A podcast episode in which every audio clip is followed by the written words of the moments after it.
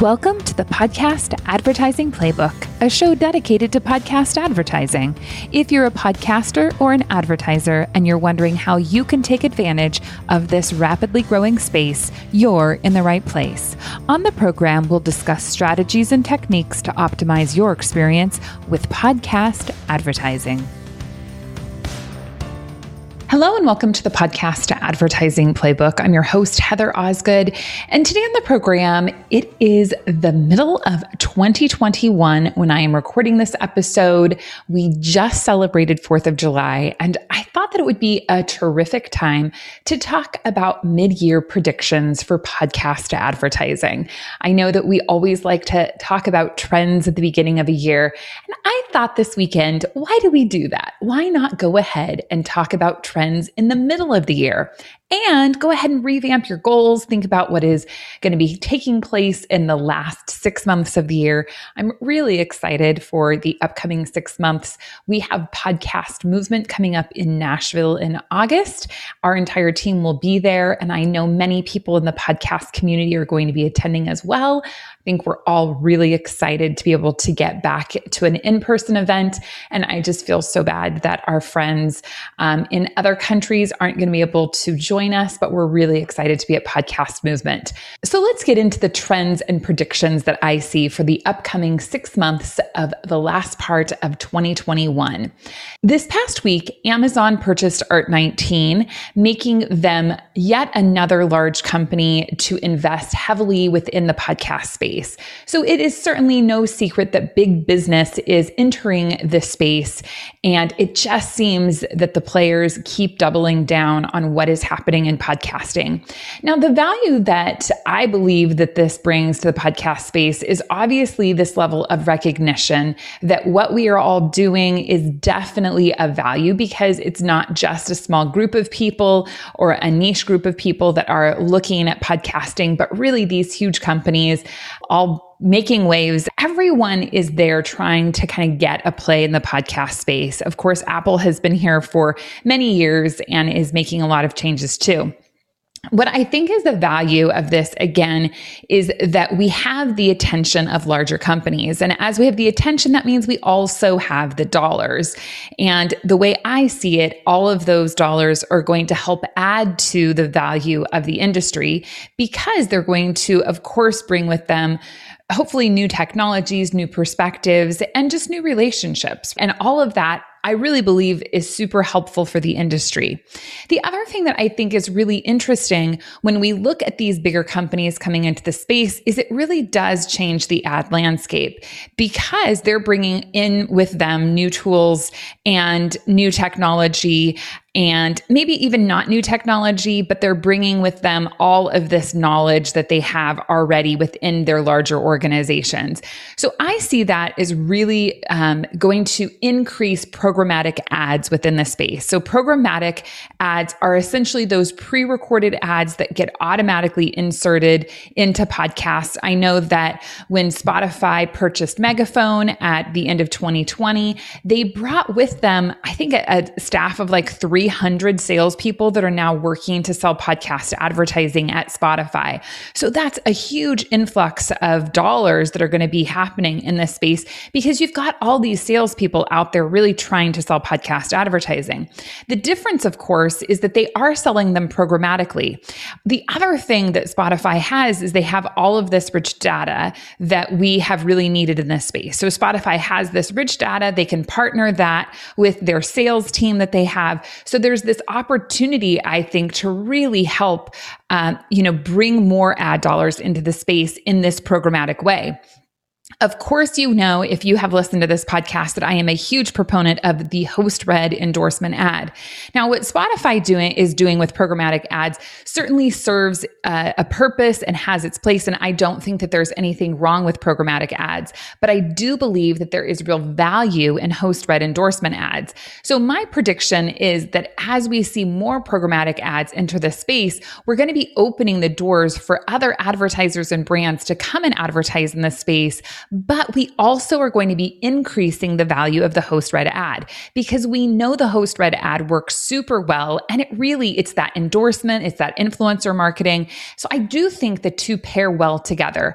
My hope and my prediction is that we will see an increase in rates for host read endorsement ads, and potentially this programmatic will then fill in the cracks and help us to grow the revenue overall as an industry. Next, I really do see that dynamic ad insertion is just going to continue to increase. If we see an increase in programmatic, of course, that has to be partnered with dynamic ad insertion. So dynamic ad insertion is that ability to electronically insert ads within podcasts. And that, again, can be a host read ad, or it can be a pre-recorded announcer read ad. But it really is a very important piece in terms of growing revenue in this space, is that dynamic ad insertion technology. I do see that we are going to, as an industry, need to focus on how to make dynamic ad insertion more effective. When we think about any sort of advertising, it's all around reach and frequency. If you don't have a high enough reach, you're not going to get results. And if you don't have a high enough frequency, you're not going to get results. Now, when we look at dynamic ad insertion, what it really allows for us to do is create this great frequency, meaning the same person can hear the same ad or a similar ad for an advertiser multiple times. And we want that ad to happen because we know that if somebody is hit multiple times, they're more likely to make a buying decision. The issue with dynamic ad insertion, from my perspective, is the reach piece. So how many people are we reaching, and are we capping that reach? So if we have, you know, the same twenty people being hit two hundred times with an ad, that does not work, right? We need to make sure that we're reaching a large enough audience and giving that audience a certain number of impressions. So I do really believe that one of the challenges that we're having having with dynamic ad insertion in terms of increasing performance is looking at that reach piece. Now, that's hard because not all hosting providers will allow us to see the reach of that particular ad. Again, that gets back to the technology that we always talk about. And so I would really like to see hosting providers pay closer attention to giving us that reach number, so that we can then come up with a calculation to get that reach and frequency really dialed in, so that we can see performance increase. But I do see that we're going to continue to increase with dynamic ad insertion. And we need to make sure that we're doing both those programmatic and those host read ads within that dynamic ad insertion feature. I do see that, of course, we're going to have more ad tech coming into the space. I know that it is so important for us to really continue to build on the metrics. Now, I think it's very common for us to say that there aren't enough metrics in podcasting, and that's what's really holding back the results that we're trying to get in the industry in terms of advertising, is better metrics. However, I would argue that our metrics have increased substantially in the last couple of years, and I know that they're just going to continue to increase. So I do believe that there is a lot of time, attention, um, and thought being put into the metrics and the way the whole ad processing works within podcast advertising. And my prediction is we're going to continue to see that grow.